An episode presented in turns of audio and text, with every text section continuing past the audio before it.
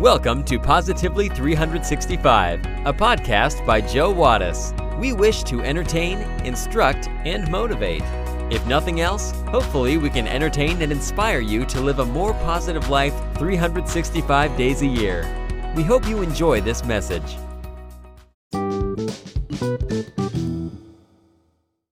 A bear walks into a bar and sits down. He bangs on the bar with his paw and demands a beer. The bartender approaches and says, We don't serve beer to bears. The bear, becoming angry, demands again that he be served a beer. The bartender again tells him, We don't serve beer to bears. The bear, very angry now, says, If you don't serve me a beer, I'm going to eat that lady sitting at the end of the bar. The bartender once again says, Sorry, we don't serve beer to bears. The bear goes to the end of the bar and, as promised, eats the woman. He comes back to his seat and again demands a beer. The bartender says, Sorry, we don't serve beers to bears who are on drugs. The bear says, I'm not on drugs. The bartender says, Yes, you are. That was a bitch you ate.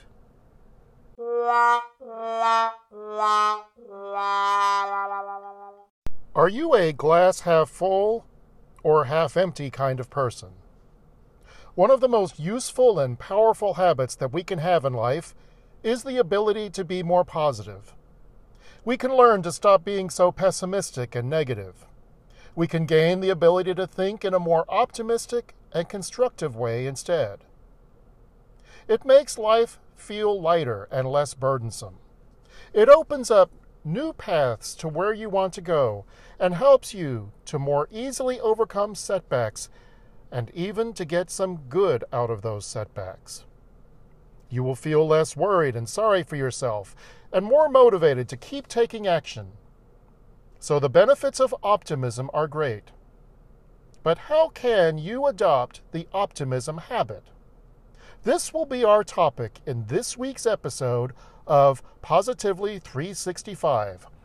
But first, we have our trivia question of the day. Are you ready for it? Here it is. Who was the legendary Benedictine monk who invented champagne? We will have the answer when we come back.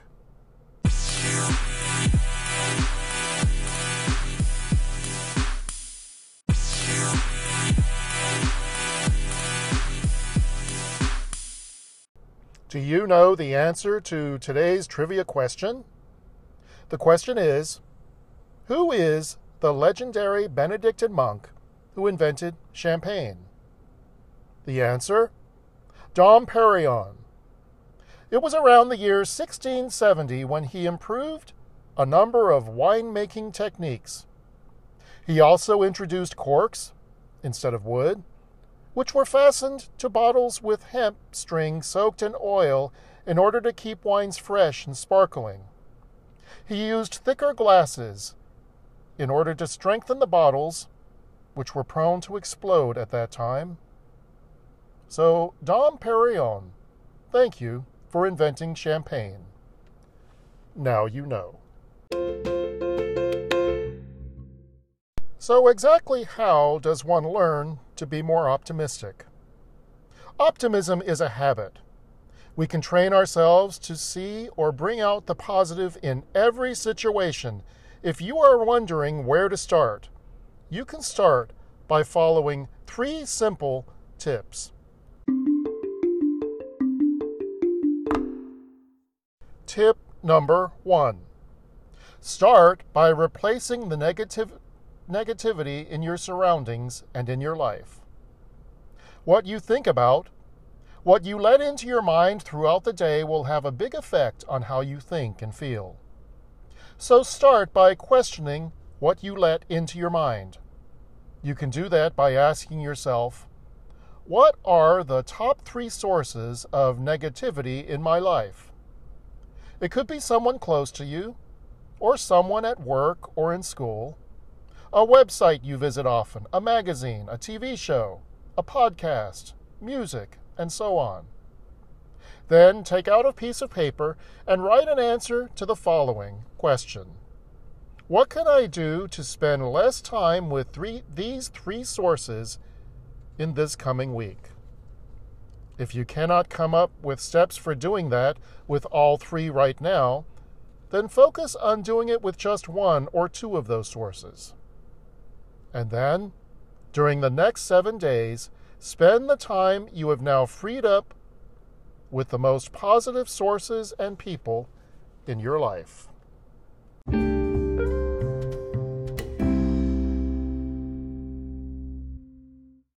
Tip number two when you are in what looks like a negative situation, find what's good or helpful about it.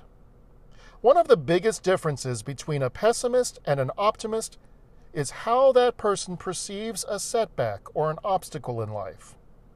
Sometimes the way the obstacle is perceived can make all the difference in the world. How do you get a more positive perception of this obstacle? Ask yourself questions like How would my best friend or parent support me in this situation? What is good about this situation? What is one thing that I can learn from it? What is something I can do differently the next time to have a better outcome? It is likely that answers to questions like those will help to shift the perception from something negative to something more positive.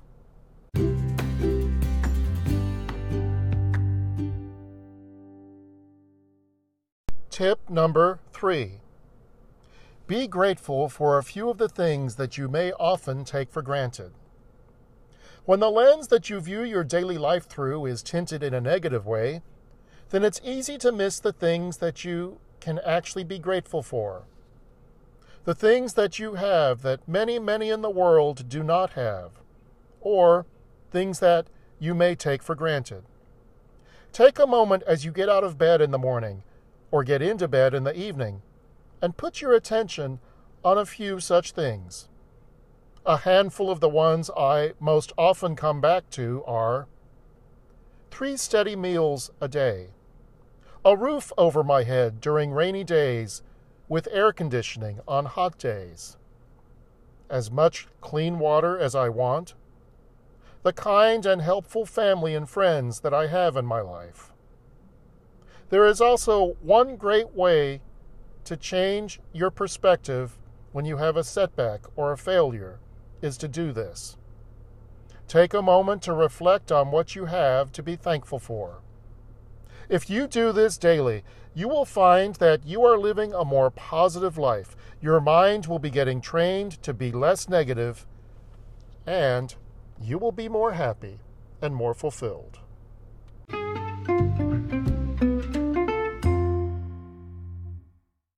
There was once a traveler who was walking from a village in the mountains to a village in the valley. As he walked along, he saw a monk working in a field, so he stopped and said to the monk, I'm on my way to the village in the valley. Can you tell me what it's like? The monk looked up from his work and asked the man where he had come from. The man responded, I have come from the village in the mountains. What was that like? the monk asked.